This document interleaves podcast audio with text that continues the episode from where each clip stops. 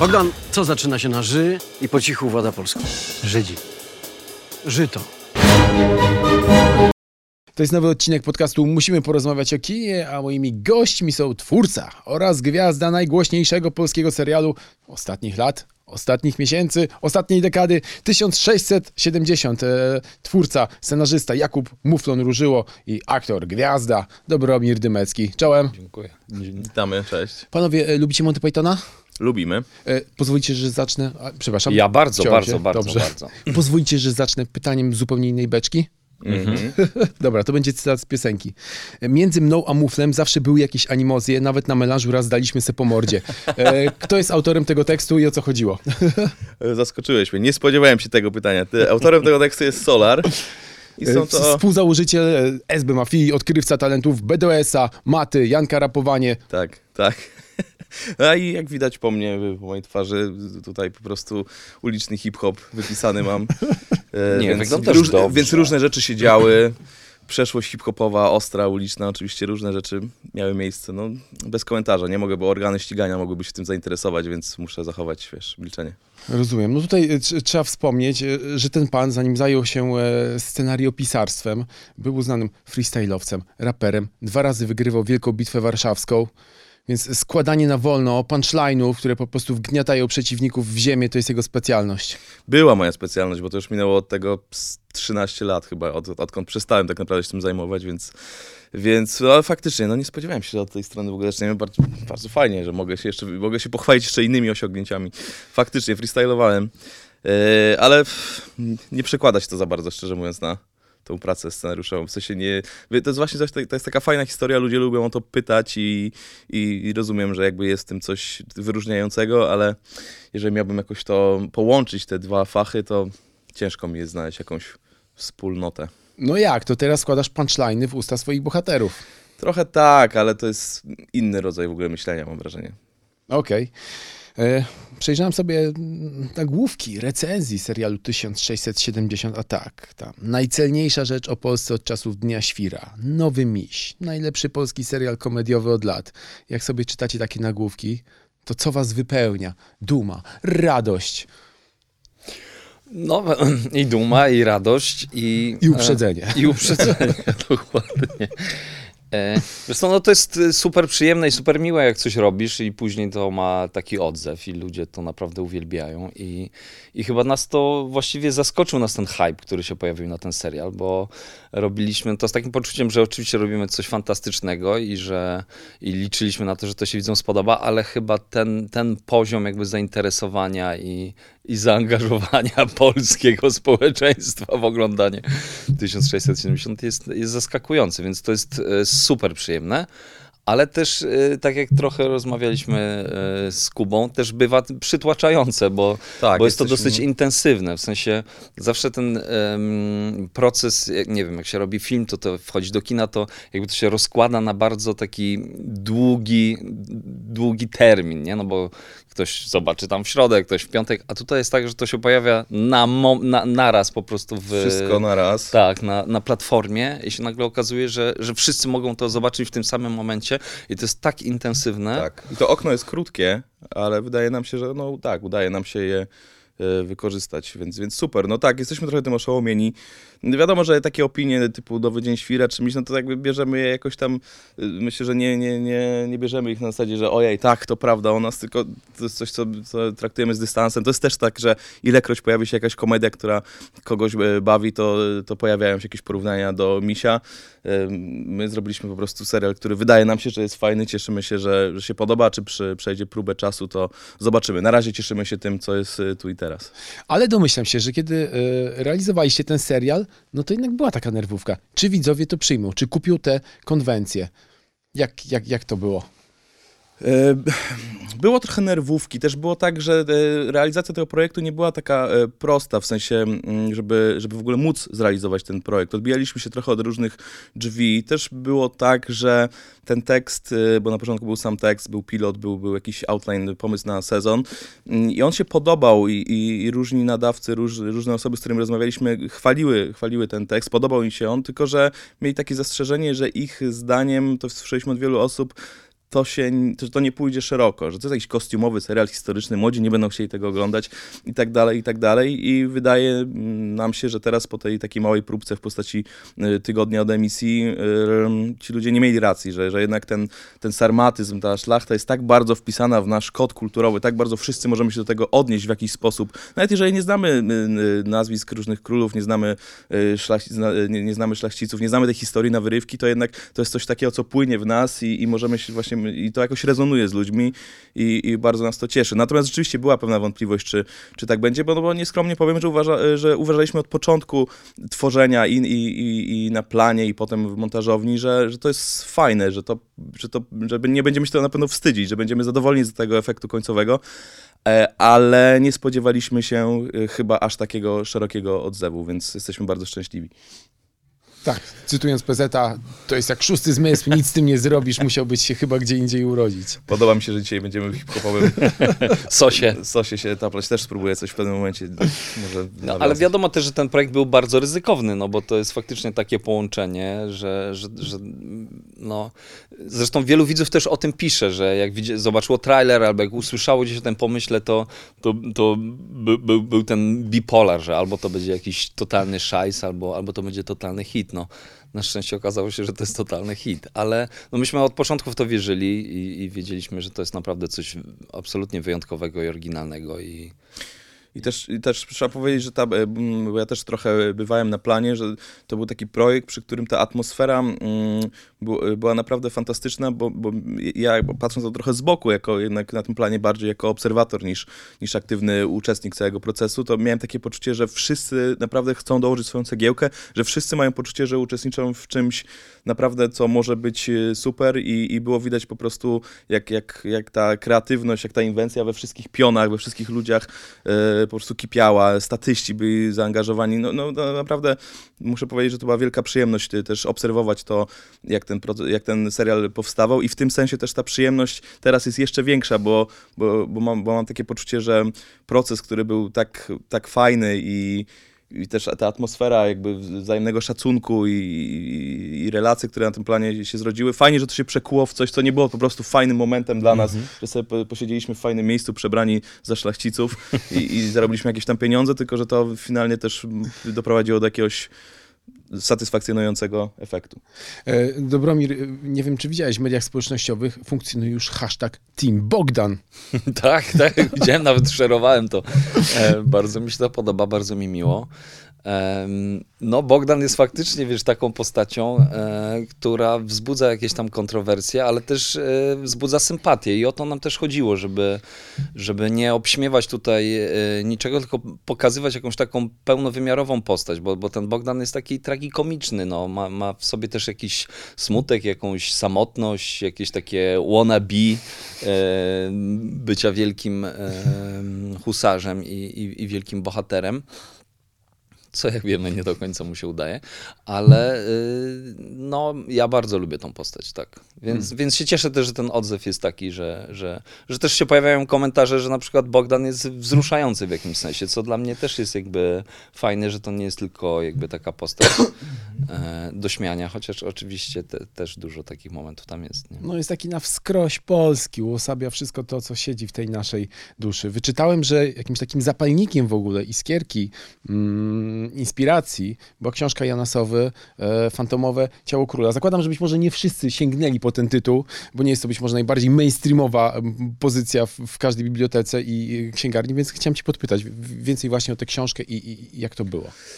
Tak, faktycznie to taki, takim pierwszym mgnieniem y, była, była lektura y, tej, tej książki, tej pozycji. To było jeszcze wiele lat temu, jeszcze tak naprawdę nawet wtedy nie zajmowałem się pisaniem y, scenariuszy, ale to był taki pierwszy moment, kiedy mm, uderzyło mnie, że ta sarmacka historia, że ten szlachecki duch jest zarazem tragiczny, ale też jest w tym ogromny potencjał komediowy. Ja w ogóle wychodzę z założenia, że najlepszym materiałem do komedii jest y, powaga. Ludzie, którzy traktują się nad wyraz poważnie. y, y, To, to, to, jest, to jest paliwo naj, najlepsze do komedii i, i czytając właśnie o tych szlachcicach, o ich obyczajach, o ich spojrzeniu na świat, miałem takie poczucie, że to jest po prostu gotowy materiał na świetną komedię i, i też ta książka, mm, można powiedzieć, że wyprzedziła o parę lat całą modę i całą falę kolejnych publikacji, no bo w ostatnich latach, kiedy ja tworzyłem już e, ten serial i też te publikacje bardzo były dla mnie pomocne, więc one ukazywały się więcej równocześnie e, z tym, jak pisałem, więc mogłem się nimi inspirować, e, wyciągać ró- różne rzeczy, które potem służyły jako żarty w naszych scenariuszach. Mm, Natomiast oczywiście to Fantomowe Ciało Króla było trochę wcześniej i w tym sensie było bardzo istotne dla mnie w całym procesie. E, A potem tak naprawdę takim drugim momentem, który popchnął mnie w kierunku e, wymyślenia e, tej całej historii, był moment, kiedy pracowałem w SNL Polska.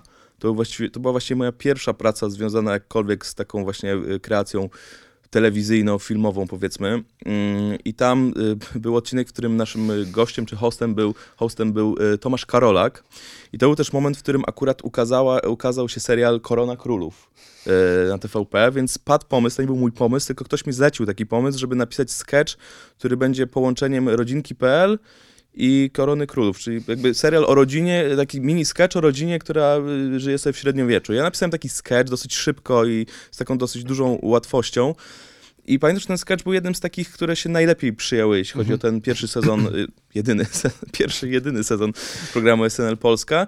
I miałem coś takiego, miałem takie poczucie, że okej, to rezonuje z ludźmi, to się fajnie przyjęło, a zarazem miałem takie poczucie, że to jest bardzo takie jeszcze naskórkowe, na takich naj, najprostszych patentach ograne i że można w taki sposób y, stworzyć coś dużo bardziej y, ciekawego, y, też komediowo bardziej zniuansowanego i pogłębionego. I wtedy też wróciłem z myślą do, do tego, y, do, do tej refleksji, która, y, którą zrodził we mnie, y, zrodziła we mnie książka Fantomowe Ciało Króla, bo też, już, już końc, kończąc ten długi wywód, mam wrażenie, że ten, że ten ślad, świat szlachecki jest dużo ciekawszy i bardziej wdzięczny właśnie takiej opowieści, której, mm, której nakłada się ta warstwa współ- współczesna, ponieważ niż, niż świat średniowieczny, ponieważ to są rzeczy, które cały czas jakoś tam w nas żyją i też wiele rzeczy, które mm, y, rzeczywistość, która nas otacza, w dużej mierze jest cały czas, myślę, że można zaryzykować taką tezę, taką tezę też stawia sam Sowa w, w tej książce, jest w dużej mierze y, jakąś spuścizną y, tamtej mentalności.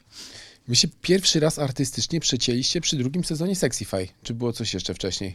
Pierwszy raz. Tak? Tak. To jest pierwszy raz, kiedy się przecięliśmy. Tak. To Tak. skoro tak mówi. Tak Kuba, mi się wydaje. No, to jest w ogóle człowiek, który jest bardzo pracowity. On potrafi cały sezon serialu machnąć sam e, w, w pojedynkę. Mm, I jak pamiętasz w ogóle to spotkanie właśnie z tekstem Kuby Różyły przy drugim sezonie Sexify, bo to już był nowy autor Mhm. tego drugiego sezonu. Czułeś, kurczę, tutaj ktoś inaczej pisze niż zazwyczaj. Mm, tak, absolutnie. W sensie, że Kuba ma coś bardzo oryginalnego i bardzo takiego. E, no, no, dla niego wyjątkowego. I to się przy tym drugim sezonie, bo ja pracowałem tylko przy drugim sezonie, jakby e, bardzo to. bardzo to jakoś wyczułem, że, że ten język już jest y, troszkę inny. W sensie, że on jest y, bardziej taki właśnie. Mm, punchline'owy, że jest dużo jakby takich komentarzy, dużo też, y, no, no tak, tak, tak, takiego,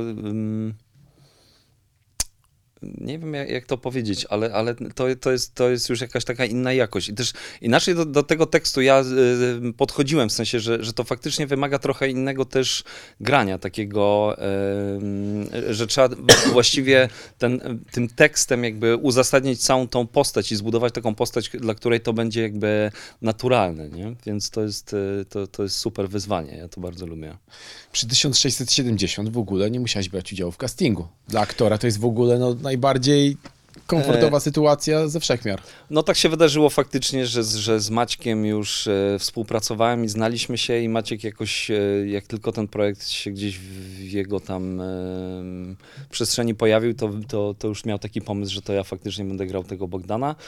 Więc no, super przyjemne i super miłe i bardzo mu dziękuję, jestem wdzięczny. Ale faktycznie ta ekipa była, bo Nils Kronek, który robił zdjęcia, robił też zdjęcia do Sexify e, 2.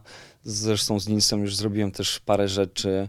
Mm, Janek Kwieciński, e, producent, z którym też już współpracowałem, więc troszkę byliśmy w takim e, gronie, który się zna, lubi, szanuje i, i jakoś ma do siebie zaufanie takie artystyczne, więc, więc to było e, super przyjemne, bo i wydaje mi się, że to też bardzo zaprocentowało, że nie, nie było takiego etapu poznawania się, czy wdrażania się, poznawania i tak dalej, tylko faktycznie już wsiedliśmy na tego konia i wiedzieliśmy, że wiedzieliśmy dokąd jedziemy. Tak samo Iwo Krankowski, e, producent kreatywny, który zresztą był pomysłodawcą i który Tak, to jest właściwie w dużej mierze jego zasługa, że ten serial Tak. powstał, bo to on kiedyś w, w pandemiczną nocą napisał do mnie maila z pytaniem, czy nie mam czegoś w szufladzie do poczytania i wtedy wysłałem mu kilka rzeczy y, i między innymi właśnie pilota 1670 i on był osobą, która jakby pierwsza odkryła, bo nie był pierwszą osobą, która to czytała, Aha. ja już to pokazywałem y, y, jakimś pojedynczym osobom wcześniej, y, ale był pierwszą osobą, która zauważyła w tym jakiś duży potencjał. On poszedł z tym do Janka razem, Kwiecińskiego razem wykonali kawał roboty, żeby to komuś sprzedać, bo to też umówmy się, nie jest taki pomysł, to nie jest kryminał dziejący się w małym miasteczku, które jakby wiemy, że w Polsce potrafimy robić i, i wiemy, jak to będzie wyglądać. Wiemy, że ludzie, że aktorzy potrafią to grać i, i ludzie chcą to oglądać i trochę łatwiej, mam wrażenie, jest sprzedać taki pomysł, a trochę trudniej sprzedać dokument dziejący się w XVII wieku, bo tak na początku, bo początkowo miał to być stricte dokument. Chociaż w finałowym odcinku wątek kryminalny też się pojawia. Jak się zastanowić, to w zasadzie cały serial zbudowany jest oprócz oczywiście trzonu, czyli komedii z różnych gatunków filmowych, bo tam Tak, jest i kino tak. grozy, mamy kino przygodowe. Co chwilę coś się zmienia. Lubisz taką zabawę gatunkami filmowymi. I, e, lubię taką zabawę, ale też mam wrażenie, że w dużej mierze e, to, to jest inwencja też jakby po- pozostałych ludzi, którzy e, to tworzyli, czyli właśnie przede wszystkim Maćka Buchwalda i Ko- Kordiana Kondzieli i Iwa Krankowskiego, którzy jakby, oni jakby swojego ducha też włożyli w ten projekt i ja mam wrażenie, że dużo rzeczy, które e, właśnie e, widzimy teraz na ekranie, one, one nie do końca wynikały nawet z tego tekstu, że ten tekst, e, myślę, że oni wyciągnęli dużo, po pierwsze naprawdę dobrej dramaturgii razem z aktorami, właśnie postać Bogdana, wydaje mi się, że na papierze jest dużo bardziej płaska niż ona, niż, niż właśnie już, już w odcinkach. I tak samo ta zabawa konwencjami, ja jednak na początku pisząc to myślałem o tym w bardzo, ba, bardzo prosty, myślałem o bardzo prostej formie, bardzo takiej dokumentalnej, sitcomowej. I tak naprawdę ten serial nabierał głębi i też takiej filmowości w wyniku decyzji właśnie e, chłopaków, też, też wpływ miał Netflix w tym sensie, że mm, tak naprawdę jedyną taką dużą uwagą, którą Netflix nam dał i dawał też do, do pierwszych draftów, to było to, że chcą, żeby ten serial miał jednak jakieś cliffhangery. Y, Bo, bo ja na początku pisałem ten serial w taki sposób, że to jest jednak bardzo sitcomowa rzeczywistość, że zaczynamy w pewnym punkcie odcinki i wracamy i, i de facto kończymy w tym samym punkcie. Na tym polega jakby y, konstruowanie odcinków sitcomowych. E, A za sprawą właśnie tego, że Netflix powiedział, że u nich dużo lepiej jednak jest, kiedy te cliffhangery się pojawiają Trzeba trzymać widza. trzeba trzymać widza i tak naprawdę za, za, za sprawą tych uwag e, my żeś, ja zmieniłem troszeczkę podejście do pisania tego serialu i myślę, że to też wyszło na dobre tej opowieści, że, że ten serial jest ciekawszy, mam wrażenie, w sensie te scenariusze są ciekawsze e, w tych miejscach, w których mm, jest jakoś bardziej akcyjnie. I, I też wydaje mi się, że to też widać po scenariuszach pierwszych odcinków i ostatnich, że troszeczkę są troszkę są w innej konwencji tak naprawdę. Cały czas to jest jakoś tam spójne, te pierwsze odcinki nas wprowadzają w ten świat, więc w tym sensie myślę, że super odgrywają e, swoją rolę, ale im dalej w las, tym bardziej ta akcja jest taka wartka i to chyba działa na korzyść m, tej opowieści. Maciej Buchwald powiedział o Dobromirze. Moim zdaniem potrafi grać osobę zupełnie nieświadomą i mimowolnie e, śmieszną. I przy okazji taką, która jakby nie, nie boisz się grać, bo osób wydawałoby się głupich absolutnie i grać to absolutnie na poważnie. To jest chyba nie aż tak częsta cecha u aktorów. Wielu aktorów na przykład zawsze będzie bronić swoich bohaterów, starać się czynić ich inteligentniejszymi, lepszymi niż w rzeczywistości. E, a ty tak nie masz. Ja mam różnie, bardzo mam różnie, w sensie w zależności od projektu, ale tutaj miałem takie poczucie, no, że jednak robimy też komedię i że, ym, że tutaj no, nie muszę być jakoś super inteligentny, bystry, ani Bogdan nie musi tutaj się okazywać, wręcz odwrotnie, jakby właśnie e, cały humor polega na zestawieniu tego, kim Bogdan chciałby być, a, a, a rzeczywistość, nie? wyobrażenia kontra rzeczywistość. E, najbardziej y, znany mem, więc, więc tutaj nie miałem takich oporów, żeby, żeby tego, tego bohatera, ale my też jakby nie wyśmiewamy, my raczej jakby nie, nie, nie, nie wyśmiewamy jakby jak- jakichś postaw czy, czy jakichś tam mm, politycznych poglądów, tylko jakby raczej taką mm, takie podejście do życia, no, takiego bohatera, który, który właśnie gdzieś jest tak uwikłany i, i pogubiony w sumie, bo, on, bo to jest taki bohater, który jest pogubiony, nie? Taka była moja też wizja tego bohatera, który szuka gdzieś w sumie swojego miejsca. Wiesz, takie pojawiło się porównanie, że ten Bogdan to jest taki trochę błędny rycerz, nie? Taki, Don taki Quixote. Don Quixote, tak, który, który szuka swojego miejsca i, i gdzieś w to najbardziej żeśmy inwestowali, że takiego bohatera, który, który nagle, wiesz, w więzieniu Tatarów odnajduje w sumie się najlepiej. Swoje miejsce na tak, świecie. swoje miejsce na świecie, a syndrom sztokholmski to, to jest coś, o czym marzył, więc... Ale jeszcze wracając do tego, co powiedział Kuba, to też e, a propos wytwarzania tego świata, no to tutaj też e, ogromny udział e, miał i Janusz Kaleja od charakteryzacji, i Mieciu Koncewicz od scenografii, i Kasia Lewińska od kostiumów. Ja pamiętam, jak przyjechałem pierwszy raz na plan, no bo wiadomo, czytamy scenariusz i, to, i, i papier wszystko zniesie, ale nagle później ja przyjechałem na plan i doznałem naprawdę jakiegoś takiego szoku, wręcz takiego onieśmielenia jakby, jak, jak duża i jak, jaka to jest produkcja, e, że, że to nie jest zbudowane tam z dykty i tektury i po prostu jest jedna zastawka, z- no, pod którą wszyscy e, aktorzy będą stali, tylko naprawdę zobaczyłem jakiś ogromny świat, przez który kamera mogłaby jechać, jechać i jechać i jakby ten świat się nie kończył. e, Ten skansen w Kolbuszowej, który został zaadoptowany jako plan filmowy, no robił ogromne wrażenie, że pierwszego dnia ja wręcz byłem taki trochę onieśmielony, bo pomyślałem, Jezus Maria, to jest tego formatu produkcja.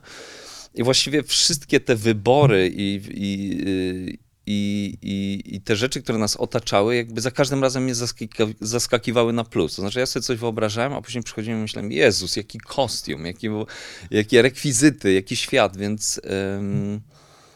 no, no więc, więc y, na przykład mówię też o, y, a propos konwencji horroru, jak idziemy do, egzorcyzmujemy do Brusia. Chyba mój ulubiony tak, egzorcyzmujemy do Brusie, która zdaje się, nie wiem, czy do Brusia nie była inspiracją z mojego imienia, ale, e, ale ten świat nagle właśnie z tego egzorcysty, jak zob- zobaczyliśmy tą, tą chałupę tej Dobrusi i, i to wnętrze, to sobie myślałem, o kurde, jakby dzieje się, więc, więc to było super przyjemne i to dla, dla twórców, dla mnie, dla aktora to było naprawdę, y, no to jest mega inspirujące, bo, bo to od razu jakby poziom zaangażowania wzrasta do... Tak, to była też świetna decyzja produkcyjna, żeby to zrobić w skansenie, bo były dyskusje, czy właśnie budować coś pod Warszawą, żeby wszyscy mieli blisko, czy właśnie jechać do skansenu i wydaje mi się, że to, mm, to była bardzo dobra decyzja, bo właśnie pozwoliła wszystkim aktorom wejść w ten świat dosłownie po prostu.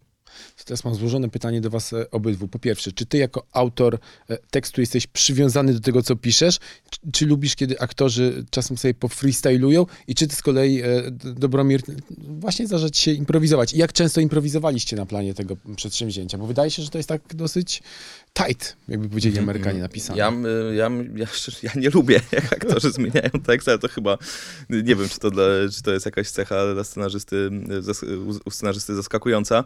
Też mi się wydaje, że komedia jest takim gatunkiem, y, zwłaszcza tego rodzaju komedia, która w dużej mierze bazuje właśnie na na jakiejś gęstości tego tekstu, a nie, a nie na jakichś takich y, komedii dell'arte, gdzie po prostu ludzie skaczą i się wygłupiają, no to ona jednak wymaga pewnej precyzji, że tam dużo rzeczy to jest w pewnym sensie trochę takich też matematycznych rozwiązań. No oczywiście to jest jakaś taka, y, mówię to w przenośni, ale są, są pewne rzeczy, że jeżeli je przestawisz, to one przestają działać. Jeżeli dodasz jakieś słowa, to to się rozciąga, ten żart traci tempo, więc, więc ja osobiście jestem zwolennikiem tego, żeby aktorzy grali po tekście, jeżeli cię to zaskakuje. No. Ja absolutnie się z tym zgadzam i ja w ogóle mam taki właśnie też a propos tego, co, co pytałeś, y, a propos twórczości Kuby, że że tego tekstu naprawdę trzeba się nauczyć na pamięć i ten tekst ma bardzo konkretny rytm, bardzo konkretną strukturę i on jest tak napisany, że, że tak napisany on działa. Jak się zaczyna coś w nim grzebać, zmieniać, to zazwyczaj właśnie się to może, może skończyć katastrofą, więc improwizowania nie było. Zdarzało nam się improwizować, ale to były, to, to, to były takie momenty, jak na przykład jest ten trening, jak przygotowywuję przed pojedynkiem e, Jana Pawła, no to faktycznie e, ta scena miała się dziać e, na zewnątrz, to miał być plener, ale przez to, że spadł śnieg i, by się to nam nie montowało, no to scenografia wybudowała wewnątrz stodoły tą taką siłownię z tych, e, tych różnych tam przedmiotów. I tam faktycznie wiele rzeczy było improwizowanych, no bo jakby zmieniły się okoliczności, ale, ale y, tutaj, i to też była dla, na przykład dla mnie bardzo duża nauka jako dla aktora, bo, bo też tam są takie long shoty, dosyć długie ujęcia, które są, mm, gdzie ten ruch odbywa się wewnątrz kadrowo. Więc moja praca, naj, najbardziej intensywną pracą, którą ja odbywałem, to było między próbą a ujęciem. Bo robiliśmy próbę, ja wiedziałem, jak to choreograficznie wygląda, i między tą próbą a tym ujęciem musiałem się po prostu tego bardzo szybko nauczyć i przećwiczyć to wielokrotnie, żeby to się jakby no, no szło, żeby to było. em, wypełnione i prawdziwe. No bo ja też, ja często jakby byłem zaskakiwany, bo były jakieś wyobrażenia tam a propos scenariusza, było coś zapisane w scenariuszu, ale nagle, no nie wiem, y, właśnie scena z Tatarami, gdzie nagle mam jeść jabłko, mówić, oni mnie jeszcze ciągną, tutaj najeżdża kamera, tu mi ktoś rzuca to jabłko, które się turla, ja muszę je złapać, ugryźć, y, plus ten tekst, który jest mega precyzyjny, że to, to była jakby taka choreografia, którą ja naprawdę musiałem się jakby nauczyć jak najszybciej. I, I właściwie zrozumiałem, że takie moje przygotowywanie się przed trochę jakby nie ma sensu, że ja muszę przyjść skupiony, nauczony tekstu i tą robotę odbyć właśnie, żeby te wszystkie ruchy jakby tak, że tak powiem, w rytmach ze sobą no złożyć, żeby to, żeby to było prawdziwe i żebym ja się nie zastanawiał, że tu łapię jabłko, tu mówię, tu mnie ciągną, tu coś tam jakby, żeby to...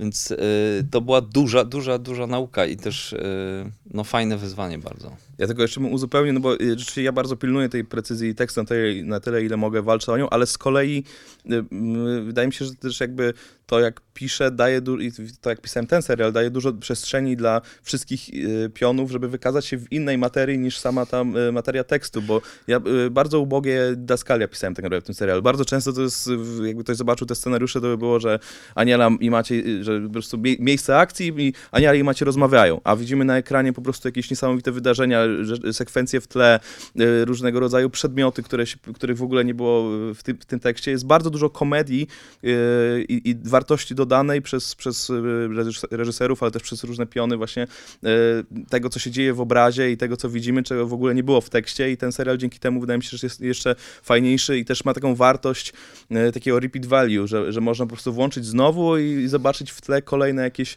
warstwy komedii, któ- której, która nie jest widoczna na pierwszy rzut oka czy ucha. Słyszałem taką historię, że ty podobno kiedyś byłeś wytrawnym pokerzystą. Mm, z, czy wytrawnym? Tak, grałem w pokera, nadal gram w pokera, bardzo lubię to. No Tak. to ile pieniędzy poszło na to? Podobno nieźle zda- zdarzyło mu się zarobić. Były takie Mm? Ale masz tutaj naprawdę widzę, że research z każdej strony, jestem zlustrowany. No, Trzeba e, się No nie wiem, przygotować. że będą niewygodne pytania. Tak, tak, e, tak, no. Nie, lubię ale- grać w karty. Lubię grać w karty. Tak. Lubię, mam, mam tą żyłę hazardu. No właśnie, chciałem zapytać o tę żyłkę hazardzisty. To był wstęp do mojego Mhm. p- pytania. Czy ta żyłka hazardzisty jest przydatna w świecie artystycznym? Czy czasem też dostaje się za nią po nosie, jeżeli za bardzo się ryzykuje? Czy jednak warto? Wiesz co, e, w ogóle z pokerem jest tak, że to jest bardzo romantyzowana rzecz. Nie, nie, nie się teraz nad rozwodzić, bo mam wrażenie, że to będzie nudne dla ludzi, bardzo insiderskie, ale poker sam w sobie jest grą tak naprawdę mało romantyczną, jak się na nim zastanowić. To jest bardzo analityczna gra, w której tak naprawdę musisz y, kalkulować y, pewne ryzyko, musisz myśleć o pewnych zakresach. No Już, już teraz jak to mówię, to czuję, że to jest nudne i niezrozumiałe, więc, więc, więc tak naprawdę, wie- wiesz, y, rozumiem jakby do czego dążysz, ale, Mhm. ale to też nie jest tak, że ja jestem jakimś właśnie hardkorowym hazardzistą, który lubi po prostu ryzykować w życiu, stawiać wszystko na jedną kartę. Nie, nie, to jest, to jest jakaś tam, jakieś tam hobby na boku. Dobrze. E, pytanie następujące. Bo tutaj Maciej Buchwald w rozmowie z Justyną Bryczkowską dla kulturagazety.pl powiedział coś takiego. W tekście Kuby było coś takiego niepolskiego. Widać było, że autor wychował się na świetnych brytyjskich czy amerykańskich komediach i rozumie ten rodzaj pisania, który też bardzo śmieszy Polaków. Więc pytanie, na czym, na czym, nad czym się wychowaliście w ogóle, jeżeli chodzi o komedię? To mnie ciekawi. Chcesz zacząć, czy ja mówię? Nie, mów, mów. Yy, ja myślę, że taką. Ja myślę, że jestem w jakiejś dużej mierze mm, dzieckiem tej fali dokumentalnej. To, znaczy tego wszystkiego, co działo się na początku tego wieku, przez, przez pierwszą dekadę, przez pierwsze półtorej dekady, czyli Office brytyjskie, Office amerykańskie, czyli What We Do in the Shadows, fi filmowa wersja, która jest dla mnie jakimś takim opus magnum komedii, bo łączy właśnie takie rzeczy, które lubię w komedii najbardziej, czyli tą niezręczność, ten cringe, y, teraz już słowo y, młodzieżowe słowo roku chyba wszystkich pięciu ostatnich lat, Em, ale łączy ten, ten, ten cringe z absurdem, czyli dwie właśnie odnogi gałęzi komedii, które kręcą mnie najbardziej. Więc myślę, że to są jakieś takie mm, rzeczy, które mnie ukształtowały komediowo. Na pewno też ukształtował mnie humor Louisa C.K., jego serial Louis. Ja w ogóle lubię komedie, które są mm, trochę mroczne, które mają ten taki sznyt cyniczny, których bohaterowie niekoniecznie są tacy od razu likable. Mm, Nie lubię takiego klimatu, y, posługujący kolejnym zagranicznym słowem e, wholesome. Nie lubię komedii typu Ted Lasso na przykład. To są takie rzeczy, które mnie... Po prostu ja nie wierzę w ten świat i w ogóle dla mnie jakby dużo ważniejszym, istotniejszym elementem jest to, żebym ja uwierzył w bohatera i, i go rozumiał, niż żebym go lubił. To jest jakby dla mnie dużo istotniejsza kategoria w, i też przy tworzeniu mam w, w taki sposób myślę, że, że jakby dużo bardziej mam poczucie, że, że ciekawy jest bohater, którego rozumiemy, niż koniecznie musimy go lubić, bo on robi jakieś fajne rzeczy, bo tutaj coś na końcu zrobi takiego, że jednak, a dobra, to jest jednak fajny gość. Ja osobiście nie mam takiej potrzeby, więc y, jako widz, więc też jako twórca mam wrażenie, że te rzeczy, które są jakby moje autorskie, y, mogą mieć taki dla niektórych sznyt trochę zbyt y, ciężki i zbyt cyniczny, ale no, no to są takie rzeczy, które wydaje mi się, że mnie kształtowały też na pewno, w ogóle ta nowozelandzka szkoła komedii y, Taika Waititi, który zrobił What We Do in the Shadows, ale też y, Flight of, Con Con y, Flight of Concords, to też jest dla mnie kultowe dzieło, z kolei właśnie bardziej na tą nogę absurdu e, ciężar tam jest prze, przechylony. No, więc myślę, że to są takie podstawowe kategorie rzeczy. A pan aktor? E, wiesz co, no właśnie to jest dosyć zaskakujące, bo teraz nawet sam się tak zastanawiam, że ja w sumie komedii aż tak dużo nie oglądam i to nie jest jakoś taki aż jakoś strasznie mój ulubiony gatunek, który, który tutaj eksploruję i, i, i się zastanawiam. Ale y, wiesz, jeżeli tak sobie cofam, jeżeli się mnie pytasz, y, co mnie y, jakoś tam ukształtowało, to ja pamiętam, że u mnie w domu lubiło się na przykład Bareję bardzo. I ten, ten Bareja też się gdzieś tutaj w, naszym kontekście e, pojawia. I, i to był faktycznie taki dowcip, który gdzieś w tej polskości był mocno osadzony i trochę też nie znalazł jakby swoich następców, że, że myśmy bardziej się tak zamerykanizowali, zapatrzyli gdzieś na ten zachód, a trochę zaniedbali to własne podwórko. E, Więc w tym kontekście na przykład nasz serial faktycznie on, on gdzieś przywraca tą, e, tą, e, ten temat polskości, nie tego, tego kim, kim jesteśmy, skąd pochodzimy i, i co byśmy chcieli w życiu. E, Więc to mi się gdzieś bardzo tak e, meczuje, ale ja z komedią nie, nie jestem jakoś tak super, wiesz, zbratany. Jeszcze Pomimo tego, Mhm. że na przykład też y, jest taka perspektywa, że ja jestem gdzieś w jakimś sensie też aktorem komediowym, nie? I ten, ten e, humor e, gdzieś tam ludzie dostrzegają. Jeszcze pozostając w wątku komedii, w ostatnich latach pojawił się jakiś taki wątek, że komedia trochę umiera, że poprawność polityczna zabija komedię. Mówiło się wprost, że wielu rzeczy nie można teraz mówić na ekranie, w związku z czym e, nie jest już tak śmiesznie. Ale wydaje mi się, że nie wiem, wasz serial zadaje temu kłam i czy w ogóle też macie takie poczucie, że jak, jak, jak to jest, w sensie, jaka jest forma obecnie komedii? Czy rzeczywiście jakby to, że nie wiem, mniej można powiedzieć sprawia, że nagle twórcy komediowi mają jakieś kajdany na rękach? Mm, nie wiem, to jest trudne pytanie, bo, rzeczywiście jak, jak spojrzeć na to, jak wygląda teraz sytuacja z komedią, z serialami komediowymi w, na przykład w Stanach, to mam poczucie, że jakoś tak dawno nie widziałem nic, co by mnie tak jakoś naprawdę rozwaliło i może to jest kwestia tego, że trochę zmienia się ta mm, jakaś wrażliwość komediowa, może to jest kwestia też jakaś trochę pokoleniowa, że, e, że już robię się coraz e, starszy i te komedie już są, są kierowane już dla trochę młodszego odbiorcy, nie wiem, więc, więc to- to jest pytania, które trudno mi odpowiedzieć. No, odpowiedzieć. Ja mam poczucie, że my jakby tworząc 1670 nie cenzurowaliśmy się w żaden sposób. Też oczywiście nie jest tak, że nasz serial jest jakiś wywrotowy i jakiś po bandzie i niepoprawny politycznie, bo tak naprawdę to wszystko mieści się w jakichś, myślę, że ramach jak najbardziej i przyswajalnych dla szerokiego widza i też nieobrazoburczych jakoś przesadnie, więc, więc ja pisząc nie zastanawiam się nad tym w ogóle, że jakby to wyłącznie decyduje jakaś intuicja, jakaś taka wewnętrzny kompas moralny, jakaś przyzwoitość, nie wiem, rozumiana tak bardzo elementarnie. Mm, Natomiast e, co do światowej komedii, no to, to, to jest jakiś temat. To też jest taka, taka prawda, że ta komedia się bardzo mm, rozrzedziła, w, sensie, nie wiem czy to właściwie słowo, w sensie, że jest bardzo dużo różnych miejsc, w których można znaleźć od, rzeczy odpowiednie dla swojej wrażliwości. Może rzeczywiście też stało się tak, że taka komedia bardziej hardkorowa jest teraz y, przymiotem stand-upu na przykład, czyli takich rzeczy, które dzieją się gdzieś tam za zamkniętymi drzwiami, też jakiejś in, internetowej komedii, a może telewizja się stała bardziej przestrzenią dla takiej wholesome'owej, bardziej pozytywnej komedii. No, Myślę, że generalnie no, żyjemy w czasach takiej podaży kontentu, że, że każdy znajdzie, jeżeli będzie szukał rzeczy odpowiednie dla jego wrażliwości. To jest w ogóle ciekawa sprawa, że wasz serial wpisuje się w jakąś taką nową falę w polskim kinie. E, fascynacji światem właśnie szlachty, ale i chłopów, bo mieliśmy Kosa, mieliśmy chłopów 1670. Myślicie, że to jest przypadek, czy po prostu nagle jakby gdzieś tam polscy ja- twórcy... Myślę, że to, to trochę wracamy do tego, co, co mówiłem wcześniej o, o literaturze, Mhm. że rzeczywiście doświadczyliśmy w ostatnich latach takiej fali e, publikacji dotyczących relacji szlachecko-chłopskich, jakiegoś przewartościowania tej e, polskiej historii i myślę, że to też znalazło oddźwięk e, w kinie, które jakby zawsze parę lat później, bo, bo te procesy e, trwają. No ja też tutaj jestem żywym dowodem na tym, na to, że jakaś publikacja e, książkowa mnie popchnęła w tym kierunku, więc myślę, że to też e, może być element jakiejś takiej rzeczywiście e, e, mody kulturowej, która ma miejsce i super. Nie widziałem jeszcze Kosa, słyszałem, że to jest rewelacyjny film. E, Bardzo się tym stresowałem, kiedy wygrywał nagrodę w Gdyni, że wyprzedza nas, y, jest przed nami, że zabierze nam efekt świeżości. Finalnie jest tak, że my jesteśmy wcześniej y, y, dostępni, ale, ale życzę jak najlepiej filmowi. Słyszałem, że jest y, świetny. No. Ja wystąpiłem w Kosie też, więc, więc łączę te dwie produkcje. Michał Balicki też chyba łączy. E, tak, Michał też, też, też e, zagrał, ale, ale jednak tam konwencja jest e, zupełnie inna. Pomimo, że światy są jakoś tożsame 100 lat później, ale, mm, ale, ale jednak e, taka anegdota, jak jechałem na plan właśnie do, do Kosa, to też tak się zastanawiałem, co ym, no jak to grać, ta szlachta i tak dalej, nie?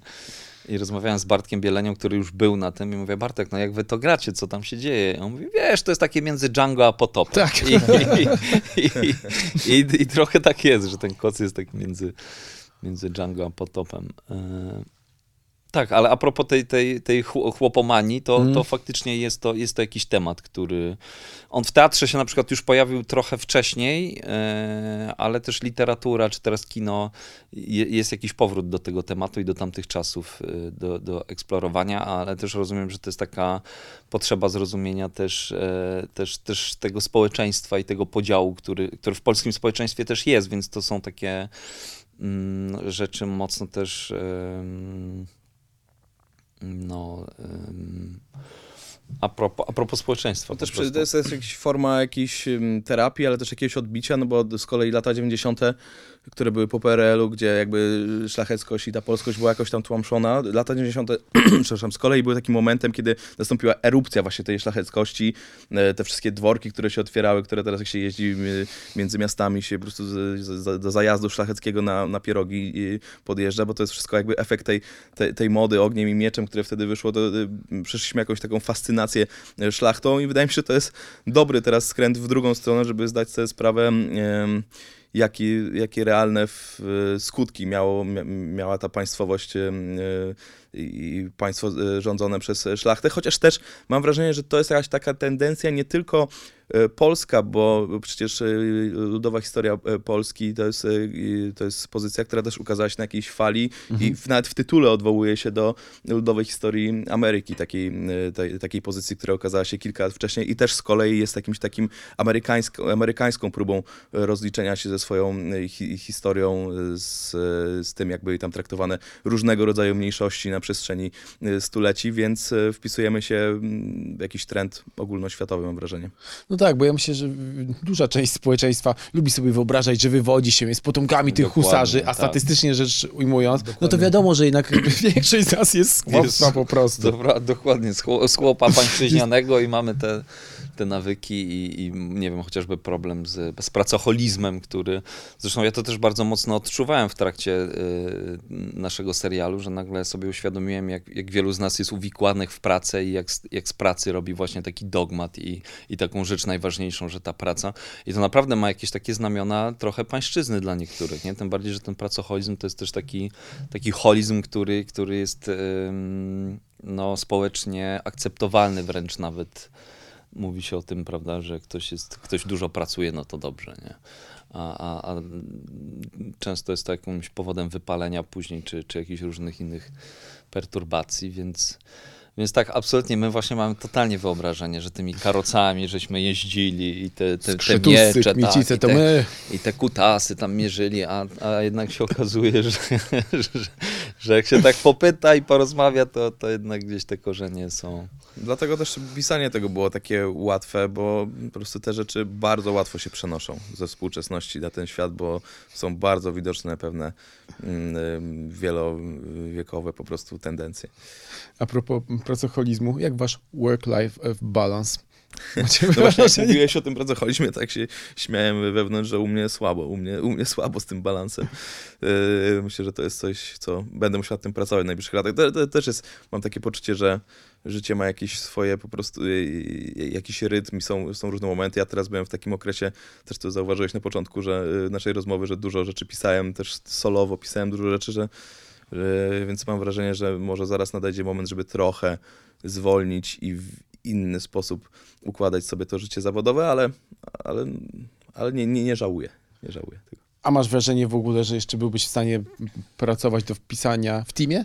Czy już raczej po, po sekcji Nie, jasne, po jasne, że tak. 1670? Jasne, jasne, że tak. To też wydaje mi się, że fajnie jest też. e, Ja tak naprawdę każdy projekt, który robiłem do tej pory, robiłem w trochę inny sposób, w trochę innym systemie pracy i moim zdaniem to jest e, akurat bardzo spoko, żeby mieć, e, żeby móc właśnie tworzyć czasami samemu, czasami z kimś. To jednak ob, oba te systemy mają jakieś swoje obiektywne zalety i obiektywne wady, a na pewno praca z innymi ludźmi, no po pierwsze sam fakt pracy z ludźmi, jakby to jest jakiś rodzaj no, bycie scenarzystą jest w dużej mierze takim właśnie walką z samym sobą, siedzenie w zamkniętym pomieszczeniu, często godzinami przed pustą kartką, frustracja, e, jakiś niemożność, jakaś samotność też nawet, więc, więc możliwość zderzenia się z kimś na takim poziomie nawet czysto ludzkim e, daje jakąś ulgę. No, no i wiadomo, że jakby to jest też jakiś tygiel, więc, więc na pewno będę dalej pracował z Łukaszem Schowiczem, y, Matuszem Zimnowockim, Matuszem Płoch- Płochą, z którymi pisaliśmy y, The Office. Na pewno chciałbym dalej pracować y, z Kaliną i Agatą, z którymi robiłem Sexify'a, więc, więc jak najbardziej jestem na, na, na taką formę otwarty, chociaż oczywiście pisanie samemu też ma swoje zalety. A jak jest z aktorstwem? To jest zawsze granie do jednej bramki, czy czasem jednak są soliści i rozgrywający, którzy chcą mieć piłkę ciągle przy sobie? E, No właśnie tak się zdarza, że są ci soliści, ale właśnie a propos tego, nawet idąc tutaj, e, mówiłem o, o Bartku Topie. Właśnie, nie powiedzieliśmy, bo jeszcze powiedzieliśmy o Bartku, bo tak naprawdę chwalimy różnych ludzi, Chwalimy różnych ludzi i teraz skoro jakby zarzuciłeś ten temat, to, to, to chciałem powiedzieć o Bartku, że, że no, to jest taka postawa, która mi bardzo jakoś imponuje i rzadko może używam tego słowa, ale w jakimś sensie to jest autorytet, bo naprawdę y, on często się mówi, że ta główna rola jest taką wiodącą rolą, no nie tylko na ekranie, ale też jakby wśród ekipy i, i, i to, to, jak ktoś gra i, i, i to nie tylko chodzi mi o jakość grania, ale też jak traktuje ekipę, e, jaki rytm pracy, tempo, jaką jakość pracy, jakie, jakie wartości wprowadza, no decyduje i, i wpływa na całą, na całą grupę i na całą ekipę. I tutaj no, naprawdę Bartek jest jakimś unikatem, bo, bo to jest naprawdę człowiek, który no, potrafi fantastycznie i wspaniale współpracować i, i, i tą przestrzeń, pomimo tego, że jest właśnie tym, tym głównym bohaterem, jakoś oddawać innym i, i nie grać tylko na siebie. Więc to, to było naprawdę jakby takie mega, mega inspirujące i mega mm, takie no, do, do, do brania, nie? W sensie, że... Niesamowita klasa, naprawdę, Bartek. To, to, co widzimy, na, to, co się dzieje na ekranie, to wszyscy widzą i myślę, że tu nawet nie trzeba nic dodawać, bo to po prostu się broni samo, y, samo i jest rewelacyjny w roli Jana Pawła. Nie mogliśmy sobie... Zresztą też był, to podobnie jak Dobromir, był osobą bez castingu. Po prostu była pierwsza osoba, która została przez Iwa i Maćka wymyślona do tej roli i, i była walka o to, żeby on to zagrał, bo też miał pewne opory. Jemu się podobał ten tekst, ale miał pewne obawy, bo różnie to wychodzi w Polsce rzeczywiście z tymi komediami. Chłopakom udało się go nakłonić i myślę, że to był naprawdę klucz do sukcesu. Ale chciałem właśnie powiedzieć o tym, że mm, to, co Dobro- Dobromir powiedział, no to jest po prostu taka klasa, n- człowiek na planie, naprawdę mega trudne zdjęcia. Ten serial na nim stał, tak naprawdę ilość, ilość scen, które stoją na nim w tym błocie, w tym śniegu, w tym mrozie, on bez narzekania, on też poddał się jakby wizji młodych tak naprawdę gości z jego punktu widzenia totalnych nowicjuszy, no bo y, dorobek twórczy mój czy Maćka, no jakby w porównaniu do, do czy Gordiana, w porównaniu do, do niego, no to to jest jakby nic, a on naprawdę był osobą bardzo taką pokorną, bardzo wsłuchującą się w głos reżyserów i więc no szapoba. No ale to też jest fajne, kiedy właśnie doświadczeni aktorzy mogą czerpać od młodych twórców e, ich entuzjazmu, ich energii z kolei dzieląc się e, swoim doświadczeniem, swoją drogą. On miał przecież niesamowitą komediową rolę w Złotopolskich jako Zenek Pereszczako. Ja mam wrażenie, że przez tego Zenka on potem jakoś uciekał od tej komedii przez bardzo długi czas. Że, że był kojarzony z rolą tego No tak, poczciwego dokładnie. idioty.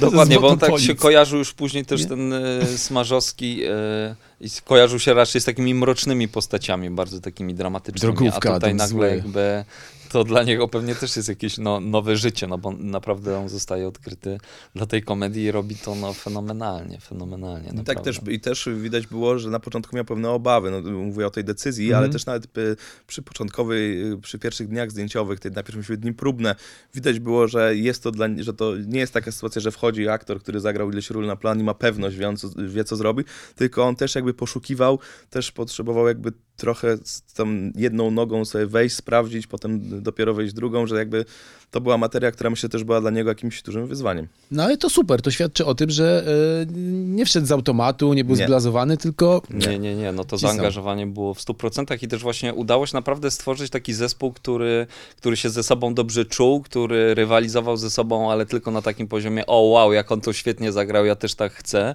e, a nie jakiegoś tam e, po prostu takiej toksycznej rywalizacji. Mój background jest taki e, teatralny bardziej, nie? Gdzieś e, zaczynałem od teatru i w teatrze zespół jest jakby istotą, to znaczy bez zespołu i bez gry zespołowej no jakby nic się nie uda, więc y, mi ten rodzaj pracy jest bardzo bliski i ja sobie taki rodzaj pracy cenię i, i, i, i wolę, żeby, żeby zespół był jako całość bardziej doceniany niż, niż moja indywidualna rola, nie? Bo jakby wolę, żebyśmy się wszyscy dogadali, był z tego sukces. I tutaj się to udało, w sensie, że też miałem poczucie, że, że, że każdy na każdego gra, że tutaj nie ma jakby e, nie, nietrafionego jakby nietrafionej roli, nie, nietrafionej postaci, jakby, że, że i, to- i to nawet jakby się przekładało później już nawet na statystów, czy nawet na, na, te, na te drugie plany i tak dalej, bo no to jest do, do jakoś tak właśnie bardzo precyzyjnie wszystko zrobione, ale ten, ten, ten nastrój takiego entuzjazmu i takiego no, stuprocentowego zaangażowania udzielał się po prostu wszystkim. Nie? wasz mościowie odzywa się czasem w was sarmacka dusza? Macie momenty, kiedy tak... E, Na Ja koń. niestety mam, tak. Niestety w przypływie emocji to Bogdan nie jest wcale aż taki daleki ode mnie, jak się okazuje. W sensie, że Krew buzuje. Tak, Sarmacka krew, krew nas zabuzuje, niekiedy to- buzuje. I tu wracamy do początku rozmowy i konfliktu z Solarem, którego pozdrawiam. no właśnie. No właśnie, to jest to. E, Białas też poświęcił ci przecież Potwarz. dwie linijki. Otwarz.